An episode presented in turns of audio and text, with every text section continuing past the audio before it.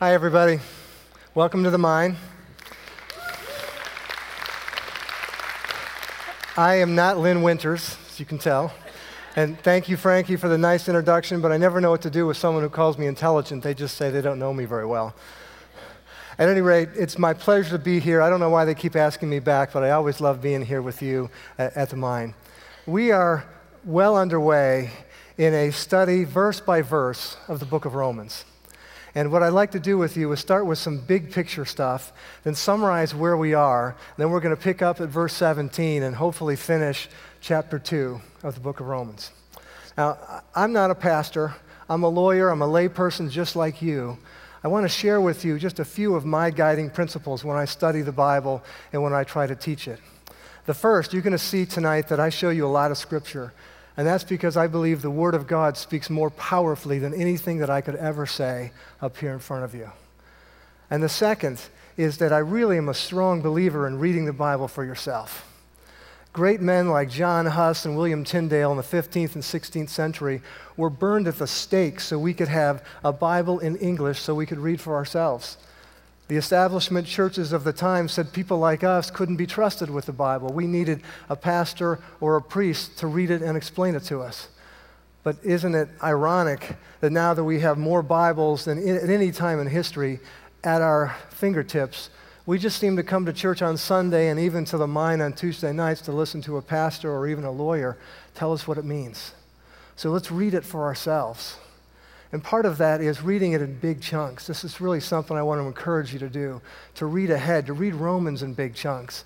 The Bible isn't a series of sound bites, except maybe for Proverbs. It's meant to be read in big chunks so that as we study verse by verse, we can understand the big picture context of what's going on. And then it's really important to understand the context culturally of what was happening. Who's the audience that the person is writing to in the Bible, and what is going on at the time? Because if we understand that, we can understand much more fully just what the Word of God is, is trying to share with us. So the book of Romans is a legal argument. It's Paul at his logical, lawyerly best. The book of Romans is a series of arguments that progresses, it builds one on the next. And, and the first argument that we have, the first thing that he's addressing, is in chapters 1 and 2. So I want to summarize just a little bit where we are, but I know we've got mic runners. I, is there anybody who would volunteer to, to just summarize for us in one sentence the point that Paul's trying to make in Romans 1 and 2? What's his first argument? What's he building it on? Anybody? I've seen you guys here the last several weeks. We are without excuse. Good. Let me hear a couple more. One sentence. We're not all that different. One more. We're all guilty before God. I think you're all right. We're all saying the same thing. The message in Romans 1 and 2 is really simple is that we've all sinned we're all subject to God's judgment, and justly so. That's the simple message. Now, when I first uh, was asked to speak tonight, so Lynn could have a, have a night off, I kind of thought, oh, Romans 2. I never heard a sermon about Romans 2. Can I skip ahead to the passages I like? I even asked Frankie, can we just skip ahead to Romans 5, 1 through 5, or 623, or chapter 8, or 12, 1 and 2? I love those passages. Let's just skip ahead. He said, No, no, we got to do chapter two. And I came to realize how important chapter two is. Because chapter two is vital to understanding this message of salvation that Paul is trying to teach us in, in the book of Romans. In these chapters, Paul shreds four popular beliefs, flawed theology that, that the Jews and the moral Gentiles of the time were teaching. And we're going to go through each one of them tonight as we progress through Romans chapter 2. And, and as Paul gets into chapter 3, verse 20, he summarizes, and maybe this is his sentence, summarizes his entire argument that every mouth may be stopped and all the world may become guilty before God. Romans chapter 2 is simply the building, building block for everything else that comes later. You know, popular society today, we want to skip over Romans 1 and 2. Satan's greatest victory, in my mind, is getting us as Christians and as a culture to skip over chapter 1 and chapter 2. Because the popular belief now is God would never send people to hell. You know, if you can do your own thing. But Jesus didn't need to die if we're not guilty to begin with. Unless I understand that I'm lost, I can never understand that I need to be found. Unless I understand that I'm guilty, I can never understand that I need to be pardoned. Unless I understand God's judgment, I can never understand God's mercy and God's grace. That's why we talk about Romans 1 and 2. That's why we've done it several weeks in a row. We got to remember that reading the Bible is important to read it in context. When you read Romans chapter 2, if that was all you read, what would you think? You would think God's mad at you. You think God's really mad, but God doesn't hate us. He doesn't hate creation. He just hates sin. He really, really hates sin. And Romans 1 and 2 are designed to show us why we need salvation. It's really as simple as that. So let's start with what's the context, just to review a little bit. Uh, somebody shout out, who, who's the audience in, in Romans chapter 2? Lynn talked about this last week. What's that? Christians, Christians in Rome, any particular Christians in Rome? What's that? Gentiles. The Gentiles. The Gentiles. You know, there, there's actually a lot of dispute about verses 1 through 16 about who it's actually targeted at. Because the interesting thing is when you read Romans chapter 1, remember Lynn talked about the fact that it takes on the, the Gentiles, the heathen Gentiles. It lists all of their sins. It's, but it also answers the question how could somebody who never knew God, who didn't have the law, be condemned? He answers that, by, as Lynn said, by creation. Creation shows there is a God, there is some power who's bigger, stronger, and smarter. And chapter 2 says that even Gentiles, everybody has a conscience. We have a moral compass. So we know inherently right from wrong. But all of chapter 1 talks about they. When we get into chapter 2, it starts immediately with you. So Paul puts his laser gaze on somebody. Therefore, you are inexcusable. Whoever you are, uh, whoever you are who judge, for whatever you judge another, you condemn yourself. For you who judge practice the same things. You think this, O oh man, you judge those practicing such things, you do the same. How will you escape the judgment of God? The debate is in verse, verses 1 through 16. Is he just talking to the moralist Gentiles or is he talking to Jews as well? I, I tend to believe he's talking to Jews and Gentiles because two times in that passage he refers to both Jews and Gentiles. But when we look at the context, he may be focusing even more so on a certain group of people. There were philosophers of the time in the Roman Empire called the Stoics. And one of the leading Stoics was a guy named Seneca, who was a contemporary of Paul. Seneca was a politician, he was a moral teacher, he was even a tutor to the Emperor Nero. He was very highly thought of as a virtuous man these Gentile moralist philosophers looked down on, on the, the heathen. They, they preached virtue, but oftentimes they didn't practice what they preached. And apparently, it was pretty well known that Seneca didn't practice what he preached, including uh, uh, some pretty good evidence that he was complicit in Nero's murder, even of his own mother. So, this is targeted at Gentile moralists and Jews in 1 through 16. And then when we get into chapter or verse 17, it's targeted directly at the Jews. But let's deal with these four arguments, because the first two were dealt with last week. The first argument that was very prevalent with, with Jewish scholars and the Gentile moralists is I am prosper. If I am prosperous or God hasn't punished me, I am pleasing God. In other words, if God isn't punishing me, I must be doing what I need to do. And the corollary with that is that the poor are poor because they're bad. If you're sick, it's because you've done something evil. And Paul dealt with that, and we talked about it last week, in verse 4 especially.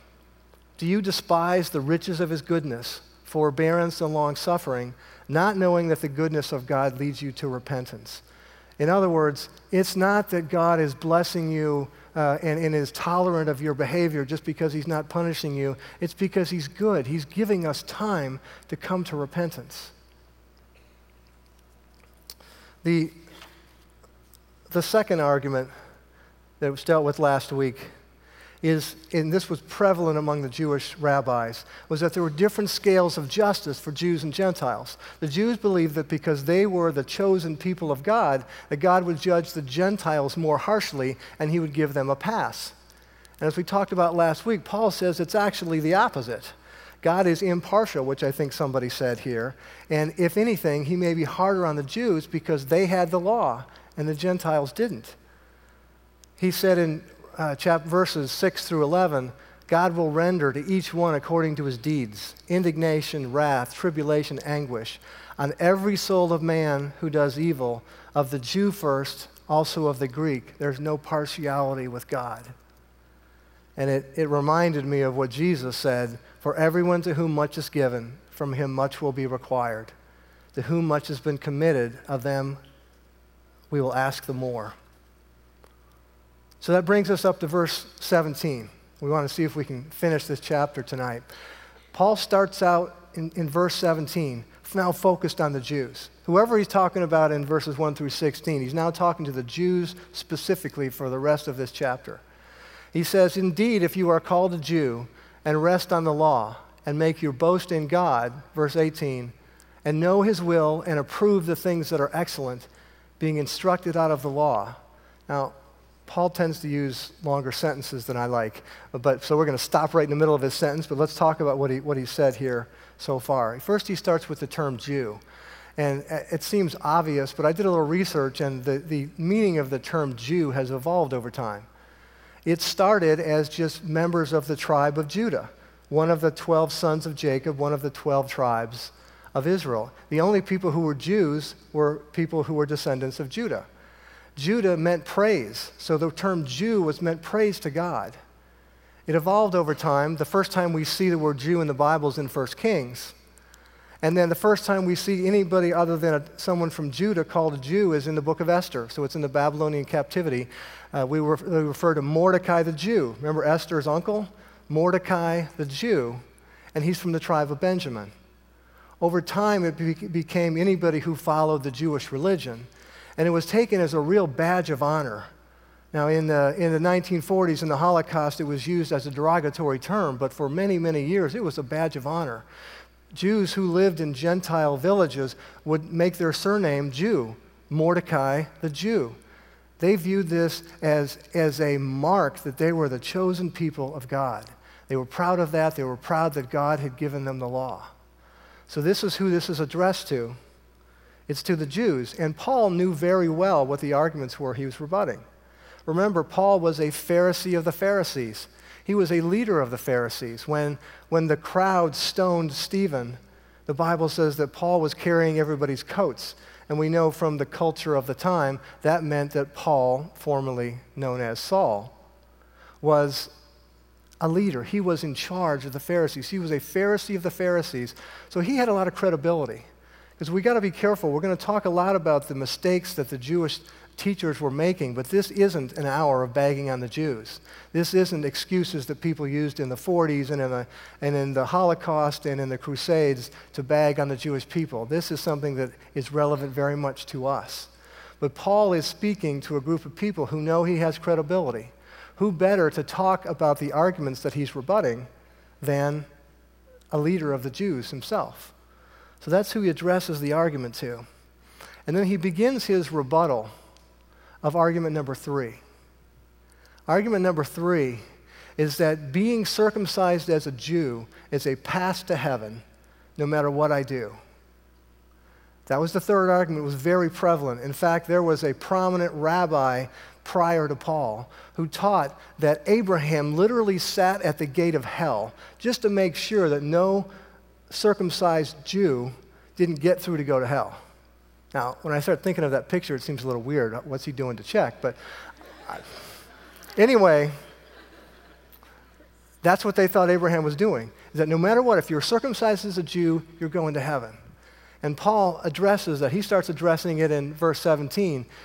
You're called a Jew. You rest on the law. You make your boast in God. You know His will. You approve the things that are excellent, being instructed out of the law. He's lay, setting up their argument. And a good lawyer will always set up the argument, and then he doesn't just call it names and throw it away. He deals with it in a very logical, progressive way, which is what Paul does here. He moves on to verses 19 and 20. This is the second part of the, of the sentence. You Jews who are confident that you yourself are a guide to the blind, a light to those who are in darkness, an instructor of the foolish, a teacher of babes, having the form of knowledge and truth in the law. What Paul's addressing here is the fact that the Jews viewed themselves as teachers of the law. They viewed themselves as the, not only recipients of it, but it was their job in part to lecture the Gentiles on the law. And this carried over into the Christian church in Rome and elsewhere. If you think about it, there were Jewish Christians converts to Christianity, and those were people who were steeped in the law. They grew up learning it. And then there were Gentile Christians who didn't know anything about the Old Testament. So who do you think the teachers were? And this was a good thing generally, but it had seeped through into the teaching that some of these arguments were being taught, and that's part of the reason that Paul is explaining what's going on here. And we got to remember, too, that in chapter 1, you know, remember, Paul is listing all the sins, and he's talking about the heathen, and he's talking about all the bad things they do. And these moralist Gentiles and the Jewish rabbis, what are they doing when they're reading chapter 1, talking about all the bad people? Yeah, preach it, Paul. Add a baby. Preach it, Paul, brother. Come on, give it to him. Well, you know, now Paul's turned it to you. You, you, you, and now he's saying you Jews, and they're probably starting to feel just a little bit uncomfortable with, with what's about to come. So we move to verse 21. You, therefore, who teach another, do not you teach yourself. I think it's pretty simple. He's simply saying, practice what you preach. You know, physician, heal thyself. There's an old saying that a lawyer who represents himself has a fool for a client. You know, if you're a teacher, listen to what you're saying. Teach yourself. You who preach that a man should not steal, do you steal? There's thinking that this is actually a reflection of what Jesus railed against. Woe to you, scribes and Pharisees, hypocrites! For you devour widows' houses, and for a pretense make long prayers. So you steal from widows, you take their houses, and then you make long prayers. Therefore, you will receive greater condemnation he moves on to chapter or to verse 22 in this sequence. First, it's you who teach, do you not teach yourself? You who preach against stealing, are you stealing? Then he says, You who teach, do not commit adultery. Do you commit adultery? And it's pretty commonly known that there were a lot of rabbis at that time who preached one thing, but were very notorious for uh, getting around, shall we say. remember the story of the woman who was caught in the very act? Well, if you stop for a second, if she was caught in the act, someone saw her, okay, where was the guy? Why did they just bring the girl? But that's what they did. They just brought the woman. The man, maybe the man was one of, was one of their friends. And remember what Jesus did? He's writing in the dirt. And there's some thinking that maybe what he was writing in the dirt was Jim, sorry, Jim, uh, Alice, Martha, and you know, Jim's gone, Bob, uh, Kevin, Jane, uh, you know, Kevin's, and all of a sudden he looks up and everybody's gone. See, these rabbis were notorious at doing it, saying one thing and doing another. Of course, you could do that if you had a free pass to heaven if you were simply circumcised. And then he says, You who abhor idols, do you rob temples? I did some research on that. There's three different theories on what he's talking about, and maybe they're all true in a way. The first is that the Israelite armies back in the old days, when they were powerful, they would, they would invade a country, they would take over the country, they would take the temple of the heathen gods, and instead of destroying the stuff in the temple, they would take it back with them to their homeland. There's another thought that, that what it's really referring to is failing to give tithes and offerings to take care of the temple and upkeep the temple. Malachi 3:8, one of the last things that we, that we see directed at the Jews in the Old Testament, will a man rob God? Yet you have robbed me. But you say, In what way have we robbed you? In tithes and offerings. And then there's a thought that maybe this idea of, of you preach against robbery, but you rob temples, maybe it's just it's sacrilege against the temple. Very similar to perhaps that Jesus kicking the money changers out of the temple. You've made my house into a den of thieves rather than a, den of, a uh, place of prayer. Paul moves on. He says, You also make your boast in the law. do you also dishonor God through breaking the law? And then he goes on to use a quote from the Old Testament. He says, For the name of God is blasphemed among the Gentiles because of you, as it is written. Now, anytime you see as it is written, I'd encourage you to try to find out where it was written. Where is it? Because the reason he says as it is written is because the people listening would know exactly what he's talking about. Uh, maybe something like if I say four score and seven years ago, I don't have to really tell you what that's from. Uh, if I say in the beginning God, well, you kind of know where that's from too. If I say J- John 3:16, you know what I'm talking about.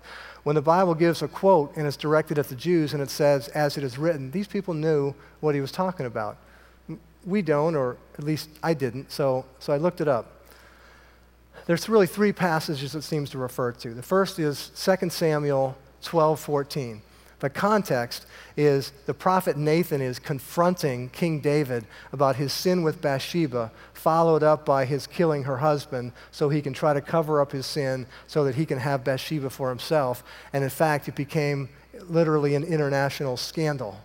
And what Nathan says to David is because, because by this deed you have given great occasion to the enemies of the Lord to blaspheme the child also who's born to you shall surely die. This was the first child from Bathsheba before Solomon. You have given great occasion to the enemies of the Lord to blaspheme. In other words, the enemies of the Lord were saying, David, who follows, he's, he's so sanctimonious, he preaches all these things to us, and look what he does. He's committing adultery and murder. We fast forward to the exile, the captivity in Egypt. We have Isaiah 52 5. Now, therefore, what have I here, says the Lord, that my people are taken away for nothing? In other words, they're exiled. Those who rule over them make them wail, says the Lord, and my name is blasphemed continuously every day. Ezekiel 36, 22, I will sanctify my great name, which has been profaned among the nations which you have profaned in their midst. And the Lord shall know that I am the Lord. In other words, what God is saying is when the captivity happened, the people of Israel are taken captive. The Babylonian army wins. They carry away all the property, all the people off to Babylon. And what do the people in Babylon say? Dude, your God, how strong can he be or he would have protected you? How strong could he possibly be? They were blaspheming the name of God. Now, we know that it wasn't that God was weak, God was more than powerful enough to, to flick away the Babylonians. But because of the persistent rejection of the prophets and God's teachings, God was willing to have them sent away so they could be taught a lesson, so they could learn something, so they could become more godly. See, what God is really saying to them is I want you to be an example. I want you to shine a light. It's what Jesus said in Matthew. Let your light so shine before men that they may see your good works and glorify your Father in heaven. He's saying, Jews, the, my chosen people, the reason I gave you the law, the reason I loved you, is not so you could use it as an excuse to sin. Not so you could just slide into heaven because you were circumcised, but because I wanted you to live in a way that would be a light to the Gentiles. I wanted you to be an example, not somebody that someone blasphemed against. Now, Paul is invoking this. He's saying, Look, you Jewish rabbis who are saying one thing and doing another, you Gentile moralists doing one thing and uh, saying one thing and doing another, people are looking at you and they're saying, What kind of Christian are you?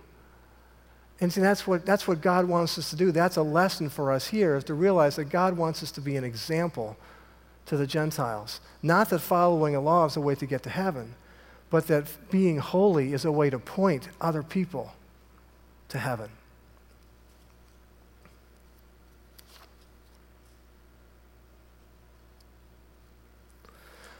I, I went to a funeral uh, several years ago, and are the Johnsons here by any chance? If you are, raise your hand, because they're my friends. And, all right, well, this was the Johnson's friend, uh, the Johnson's son. And it was a, a very sad funeral, a 20 year old great young man who died of cancer. And the preacher said something that I've never forgotten. He said, when you die, when, live your life. Live your life in such a way that when you die, people don't have to lie about you at your funeral to make you sound good. Right? Have you been to that? You been to those funerals? The funerals you go, and I'm sitting there, I'm listening to all the nice things being said about the, the, the decedent, and I'm elbowing Laura, going, "Hey, I know this guy. Who, who are they talking about?" Live your life in such a way that when you die, people won't have to lie about you at your funeral to make you sound good. We need to be living our lives so that when people see us, they say, What's different about you? So that, they, that we point people to heaven as opposed to being a stumbling block. What's the thing you hear from sometimes? I would be a Christian except for the Christians. Let's not be one of those. That's part of what Paul is saying here. So let's move on. Let's move on to verse 25. And I want to spend quite a bit of time in verses 25 through 29. Paul says, For circumcision is indeed profitable if you keep the law. But if you are a breaker of the law, your circumcision has become uncircumcision. And we're going to talk about that, but what Paul's dealing with here is argument number four. Argument number four is that strictly obeying the law gets me to heaven.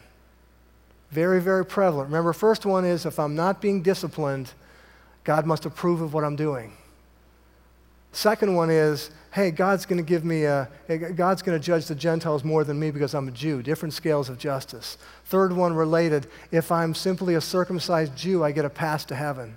And the fourth one is if I can strictly obey the law, that is what's going to get me to heaven.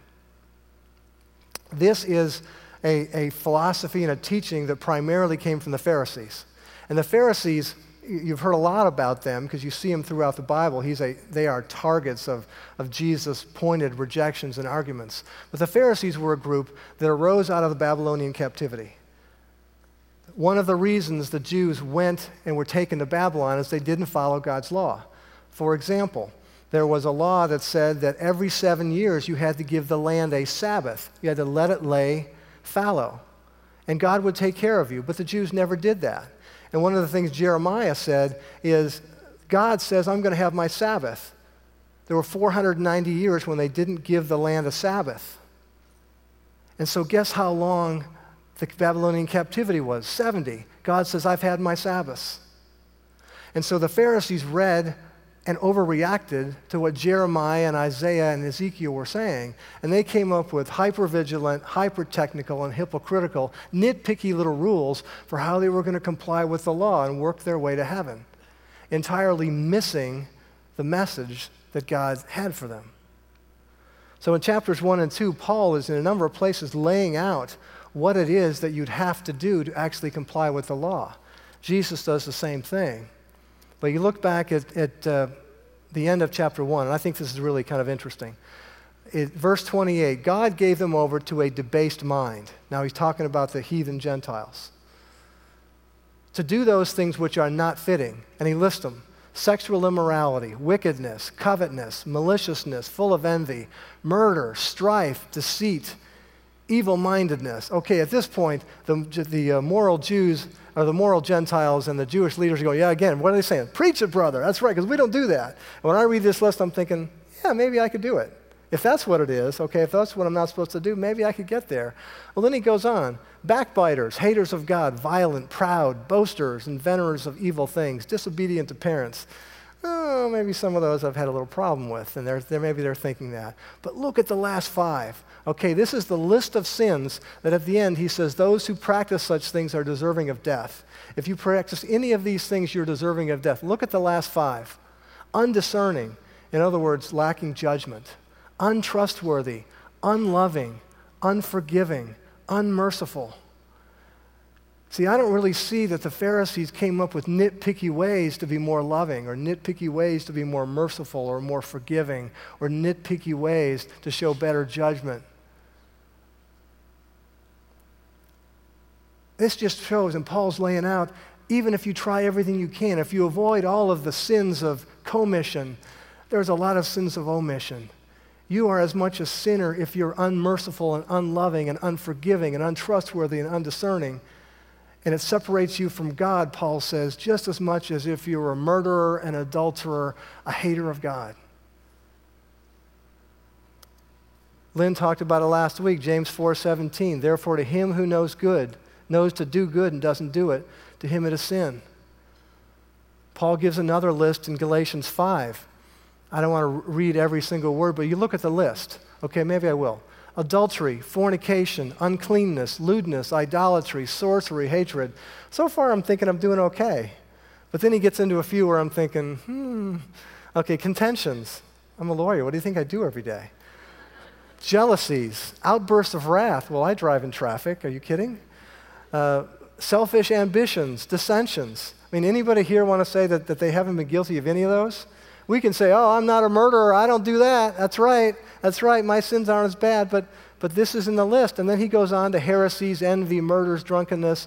It's not even a sequence. Any of these sins separates us from God. as I was studying this, I noticed that in Galatians, Paul quotes a particular verse. And we get to the verse in a second. It's from Deuteronomy. When I went back and looked at the verse, it, it had this, this is really sort of strange, kind of cool series of curses. And the curses really are just don't do these things. And it said, I don't have them on the screen, but you know, cursed are those who is the man who lies with his father's wife. Cursed is the man who lies with an animal. Cursed is the man who lies with his mother in law. Did they really have to? Well, okay. Cursed is the man who treats his father or his mother with contempt. Now, listen to these. Cursed is the man who makes the blind to wander off the road. How about this one? Cursed is the man who perverts justice, do the stranger, the fatherless, and the widow. And then the verse that Paul quoted, Deuteronomy 27 26. Cursed is the one who does not conform all the words of this law by observing them. So, what do you think all means? I mean, I know you're thinking lawyers can twist every single word around possible. We don't twist around words named like all. And we had a president a number of years ago who, who wanted to know what is meant. We all know what all means. In other words, any single one of these things, whether it's being unmerciful or unforgiving or whether it's murder, any of these separate us from the love of God. See, Paul is building the case that you cannot strictly observe the law. This is just vital to his argument. You can't strictly observe the law and get to heaven by yourself. Jesus said the same thing. Remember in, in Matthew chapter 5, it's the Sermon on the Mount. And I think this is actually one of the primary themes of the Sermon on the Mount is you can't do it on your own. And, and I've got the words up on the screen, but I'm just going to I'm going to paraphrase. What he says is, unless you are better than the scribes and the Pharisees, in other words, the people who have all these nitpicky little rules, unless you can do better than them, you're not going to heaven. You've heard it said, don't murder, and you're thinking, hey, I haven't murdered. And he says, well, wait a second. If you've been angry with your brother once without cause, you've blown it. You're not going to heaven. You've heard it said, don't commit adultery. You're pretty proud of yourself. You haven't committed adultery. Jesus says, well, I'm telling you, if you've looked at a woman one time with lust in your eyes, you've blown it. You're not going to heaven. And then he goes into some verses that used to really trouble me. He says, Look, if your eye causes you to sin, in other words, if you're having a lust problem with your eye, poke it out. If your right hand is causing you to sin, cut it off. He doesn't say it, but it's like if you're, if you're lying, if you're saying bad things with your tongue, cut your tongue out. And I thought, what is he talking about? But then you realize what he's saying. He's not saying, you know, I think, I think if you, Jeff, I think if you would cut your tongue out, you'd have a chance at getting to heaven. Uh, he's not saying that. What he's saying is, even if you poked your eye out, even if you cut your tongue out, even if you cut your hand off, you still can't get there on your own. It's impossible. It's way, way harder than you think. But it's way, way easier than you think because all you have to do is accept the free gift I'm offering you. Stop trying so hard at something you can't succeed at and just take the free gift. That's Romans chapter 1 and 22, or 1 and 2. So we get to verses 26 and 27. He says, Therefore, if an uncircumcised man keeps the righteous requirements of the law, will not his uncircumcision be counted as circumcision? In other words, an uncircumcised person, that's going to be a Gentile. They're going to understand that. And, and the wording seems to say, and some people have twisted it to say, well, that means that an uncircumcised person could keep the requirements of the law. And there's even some wording like that back in verses 7 and 10, I think it is. But, but you got to keep in mind first, read it in context and understand that verses or chapters 1 and 2 aren't about salvation. They don't talk about being saved, they talk about why we need to be saved. What he's saying is even if a Gentile could keep the law, and if he could, well, then I guess it'd be, it'd be like circumcision. It'd be like what you think circumcision is. See, in reality, Paul's saying one of two things. He's either saying that if the Gentiles could be perfect, they could judge you, the Jews. Now, this, these are fighting words for the Jews. Have you ever wondered why it is that Paul, when he went to a, town, he usually ended up getting beaten, stoned, jailed, and kicked out? It, it's for saying stuff like this. He was speaking the truth to the people who were there, saying, Look, Jews, you're special, but you're no different from anybody else. You need Jesus everybody, like everybody else. Or, or he may actually be referencing, some people think, he may actually be referencing the fact that some Gentiles could be justified by faith before Jesus came, just like Abraham and the Jews could. You know, what does that mean to be justified by faith? What did you have to do in the Old Testament to be saved? And, and there's no place where it really spells it out. But it seems to me what you needed to do is recognize that there was a higher power, recognize that you were a sinner, humble yourself before God humble yourself, eh, eh, listen to your conscience, and, and listen right from wrong. And what he's saying is look, circumcision, it's, it's argument number three. Circumcision isn't the be all end all, it doesn't get you there. And then he says in verse 27 Will not the physically uncircumcised, if he the, fulfills the law, judge you who, even with your written code and circumcision, are a transgressor? of the law. It's the same thing. He's saying you can't do it on your own. And if the Gentiles could, they could judge you, but they can't. Now, Paul gets to some really cool stuff that I want to spend some time with you on. He says in verse 28 For he is not a Jew who is one outwardly, nor is circumcision that which is outward in the flesh, but he is a Jew who is one inwardly, and circumcision is that of the heart, in the spirit not in the letter, whose praise is not from men, but from God. Now, again, the people listening to this would under, this wasn't a new concept. What's he talking about circumcision of the heart? You know, when we hear that, we go, well, that's kind of a weird concept. But the Old Testament has several verses. Here's one Jeremiah 4 4. Circumcise yourselves to the Lord and take away the foreskin of your hearts. And let's contrast that for just a moment with what Paul said earlier in, in chapter 2. Oh, it's verse 5. He talks about if you're trying to get there on your own, you're doing it with hardness and impenitent hearts, treasuring up for yourself wrath. So if you have an impenitent heart, it means you have a heart that's not willing to humble itself before God. You're not willing to admit that you're guilty. But what Paul is saying, you should be circumcised of the heart.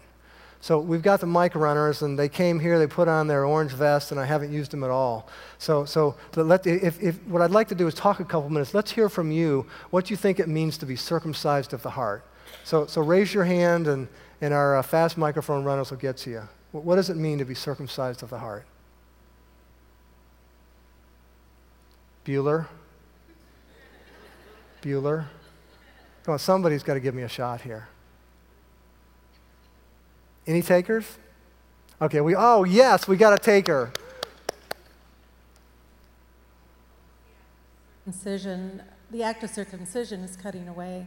So I look at it as opening your heart to God.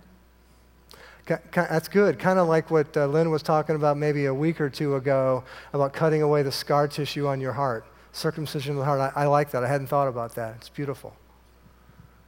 That's tough to top. But anybody else want to take a shot at it? Oh, do, do we have one back here? Yes, sir. It's just uh, taking away those, yeah, the uh, impurities in your life, and you know, it, throughout Scripture, it uses the heart as just like you know your your inward being. So it's just like you know, the, just all, all within yourself. You know, what is it that that's keeping you know those impurities? You know, cut that off. Yeah, I, th- I, think that's, I think that's really good because one of the lessons that Paul is teaching us in chapter 1 and chapter 2 is that God doesn't necessarily look at the acts, He looks at the motives. He looks at the heart. And I've got a slide up here. Remember what Samuel said man looks at the outward appearance, but the Lord looks at the heart. Let's look at a few scriptures and, and see if we can kind of come to understand a little bit more about, about what it means to be circumcised of the heart. Deuteronomy 30, verse 6. And the Lord your God will circumcise your heart and the heart of your descendants. So let's stop right there. How do we have our hearts circumcised? We can't do it ourselves. God is going to do it for us. That's the first thing to remember is it's God who will circumcise our hearts. And so what does it mean? Well, to love the Lord your God with all your heart, all your soul, that you may live. The first step toward circumcision of the heart is to love the Lord your God with all your heart, soul, mind, and strength, to humble yourself before God. And another passage, Deuteronomy 10 16. Therefore, circumcise the foreskin of your heart and be stiff necked no longer. And I thought this was really cool. When I read on, it seems to me an explanation of one way that you can have your heart circumcised. For the Lord your God is God of gods and Lord of lords the great God, mighty and awesome, who shows no partiality. Sounds familiar. Nor takes a bribe. He administers justice to the fatherless and the widow, loves the stranger, giving him food and clothing. Therefore, love the stranger, for you were strangers in the land of Egypt. Love your neighbor as yourself. Take care of the poor. Serve and honor justice. What did Jesus say when he was asked, What's the greatest commandment? Love the Lord your God with all your heart, soul, mind, and strength, and love your neighbor as yourself. That's what being circumcised of the heart means. That's what the Old Testament prophets were talking about repeatedly. It's not about nitpicky rules. You can't do it by yourself. You do it by allowing God to give you the gift of grace so that you love the Lord with all your heart, and so you, you treat the poor kindly, so that we don't pervert justice. We take care of the widows, we take care of the fatherless, the orphans, we take care of the poor.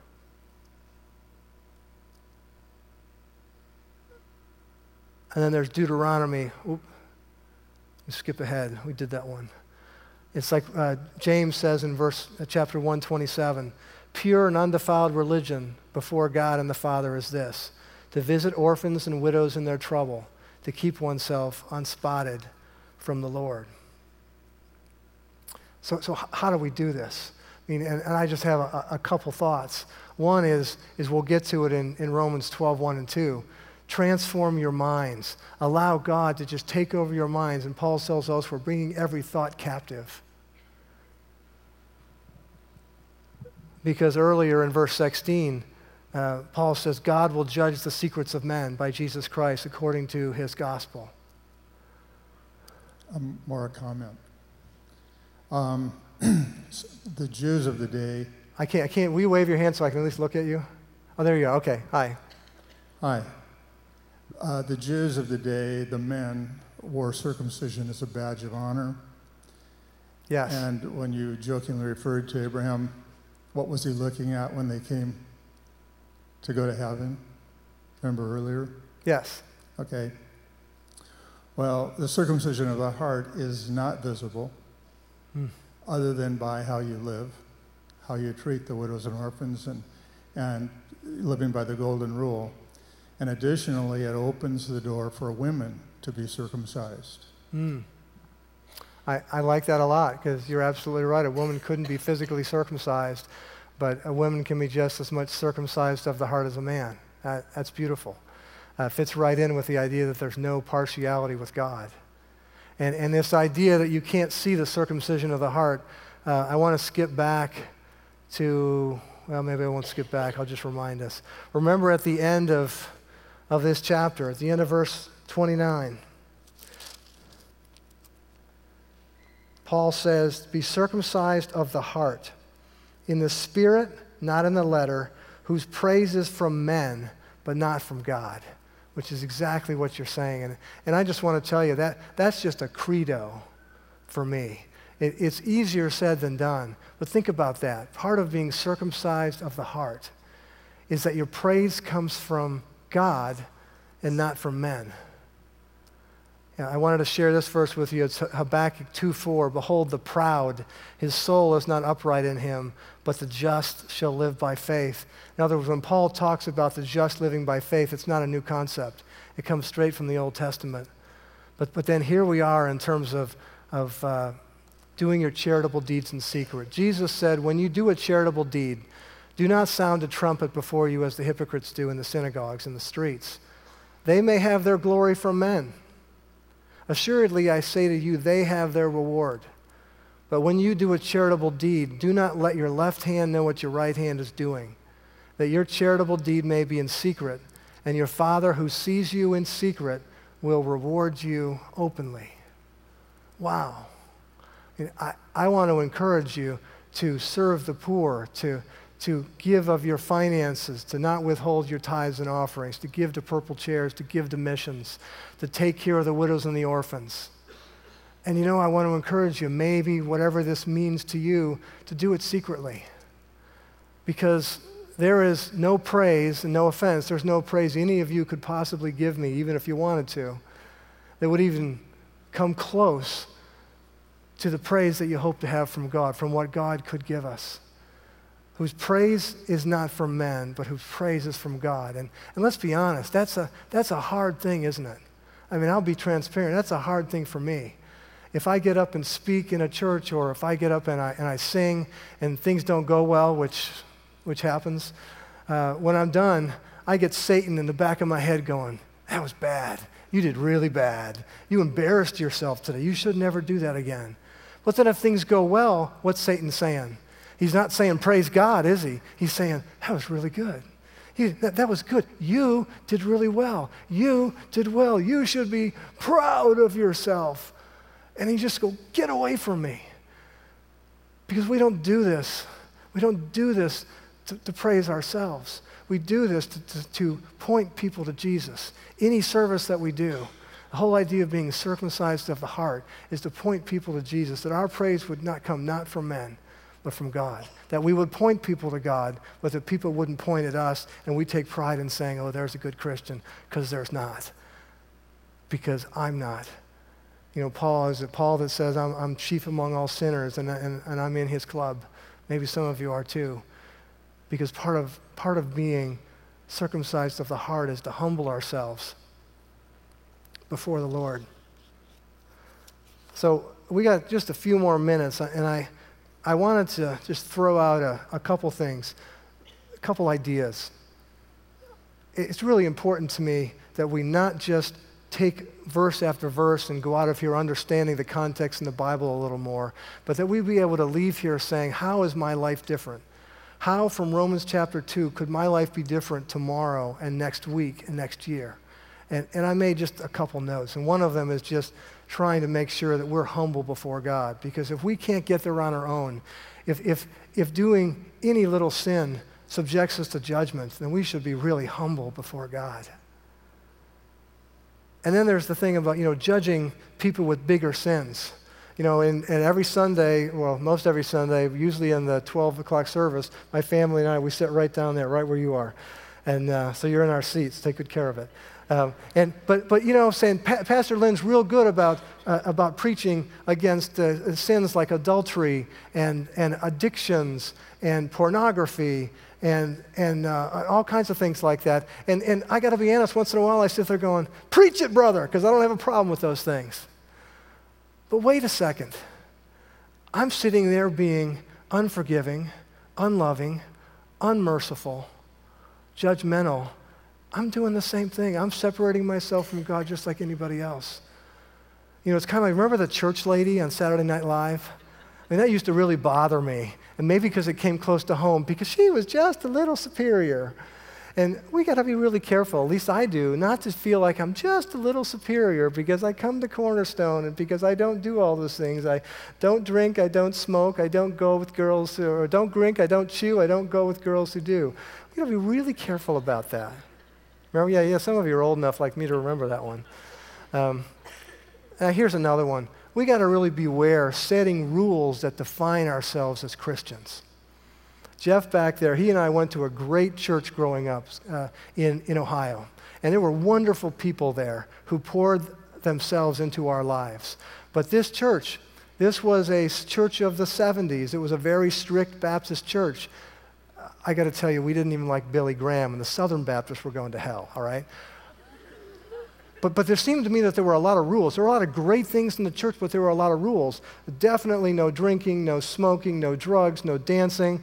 Oh, that rock and roll, even if it's Christian rock and roll, horrible. Keep your hair real short. Make sure your skirt is long if you're, if you're a lady. Uh, there were all these so many rules. We had the softball team. And, and when we played softball, you know, it was Ohio. It was a rare day when it was sunny. And, and when we're warming up, we might take our, our uniform shirt off and try to get a little suntan on our, on our white bodies. Hey, the pastor's coming to play today. Great. No, you got to put your shirt on. What I wonder is, is, and it seemed to me that it was easier to set up a bunch of rules that defined us as Christians than to do what God's really saying about serving the poor. We got to be really careful not to set up a bunch of rules. I'm a Christian because I do this, do this, or don't do this, don't do this, don't do that. I'm a Christian because I go to church. I'm a Christian because I was baptized as a child. I'm a Christian because I was baptized at Cornerstone, because I went to the membership class, because I give the missions, because I come to the mine. No, we're not a Christian because we do those things. Any religious symbol, any set of rules is just a symbol. Don't confuse the symbol with the act. Don't set up a, symbol, a set of rules that we define ourselves in terms of being Christians. So, Lynn has talked a couple times about the fact that the book of Romans used to be taught in uh, some American law schools. And you should check out things that Lynn says or that I say, and I checked it out, and it's true. Uh, in fact, uh, law schools at, at some point uh, required students, law students, to learn the book of Romans. And the reason is, is it was such a wonderful sequence of argument. It taught people how to do arguments. And I thought, well, why don't I do what I did in law school or what I do at work sometimes if I have a case or a brief? I'm going to sit down, I'm going to read Romans in, in, a, in a full chunk and I'm going to really get the message that's going on here in the book of Romans. And I did that. I wrote it down, uh, and you know, I summarized it just like I might at work. And, and I don't have time to go through it with you. If anybody cares, I have my brief on the book of Romans right here. So if you want to read ahead and see at least what, what I was thinking, uh, you're welcome to come down and, and get that. But it struck me that I wanted to end with a little big picture. This is sort of a where we're going in Romans. What is the sequence of argument that Paul is laying out? And to do that, I want to use a little illustration. And I think most of you have heard part of this, but I hope that there's something here maybe that, that you haven't heard. So I want you to just imagine a courtroom. Maybe it's the Maricopa County Superior Court, and it's a criminal court. And there's somebody who has been convicted of all kinds of heinous crimes. He's been found guilty, and now it's time to sentence. And he comes into the courtroom, and naturally, he's got, his, he's got himself chained up, or they've chained him up. And uh, he comes into the courtroom and he stands at the defendant table. The judge calls things to order. This, by the way, is a gavel from the gift shop of the United States Supreme Court in Washington, D.C.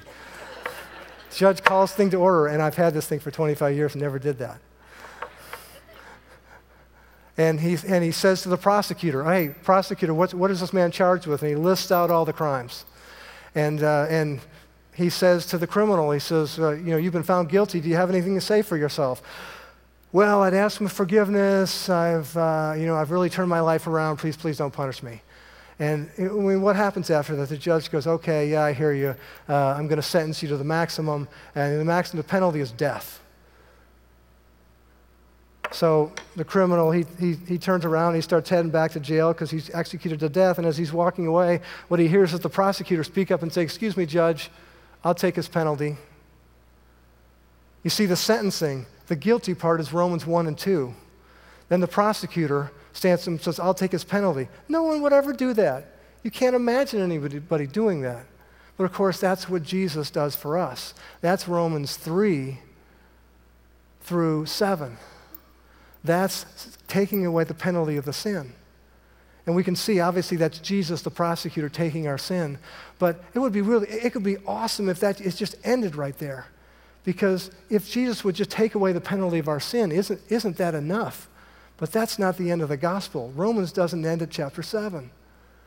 The cool thing is, is Jesus says, the prosecutor says, I'll take his penalty. So, you know, the criminal's going, Ooh, cool, that's pretty cool. And so he walks away. And what's going to happen in court if this implausible thing happens? That criminal is going to go back to his family and his friends. He's going to go back to his same neighborhood. He's going to probably commit the same crimes, and he's going to be back in court. He's going to go back where he came from.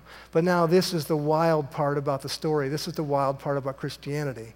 That as, as the criminal's walking out of the courtroom, the judge says, Wait, there's more.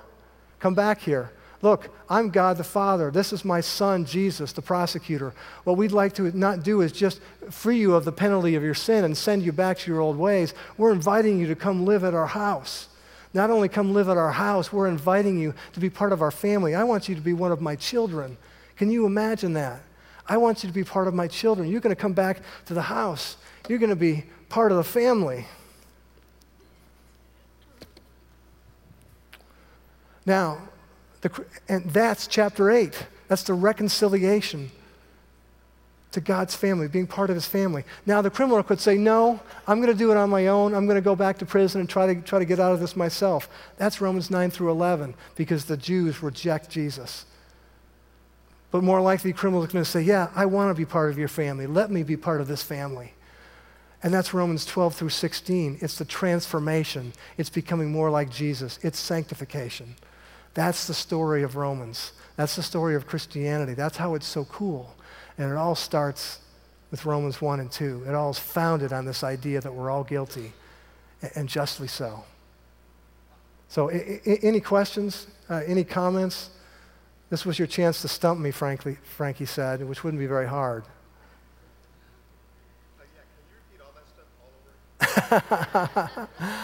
Frankie's going to post it to the website on the mine. You can get it there. any, any other questions?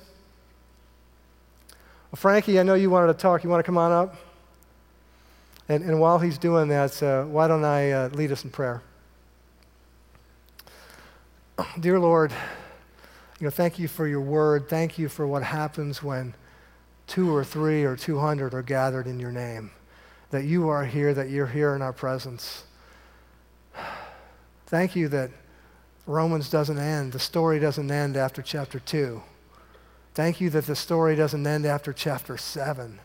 Thank you that you invite us to be not only free from the penalty of sin, but free from the power of sin. And that eventually, after we die and we come to heaven to be with you, that we can be free from the presence of sin. I pray that this would change our lives as we move forward, that, that these truths that you're teaching us, that we can't do it ourselves, that you want us to humble ourselves, that you want us to circumcise our hearts. You want us to love you with everything that we have, that you want us to take care of our neighbors, even when our neighbors are people we don't like, that you want us to serve the poor, the widows, that you want us to do those things, and that most of all, you want us to do things for you and not for other people. May we go from here wanting our praise to be from, from you, not from others. Knowing that we have the comfort of salvation, but the desire to be more and more like you, to know you, to be transformed by you, to be more and more like you, and to be part of your family. Pray this in Jesus' name, amen. Hey, thanks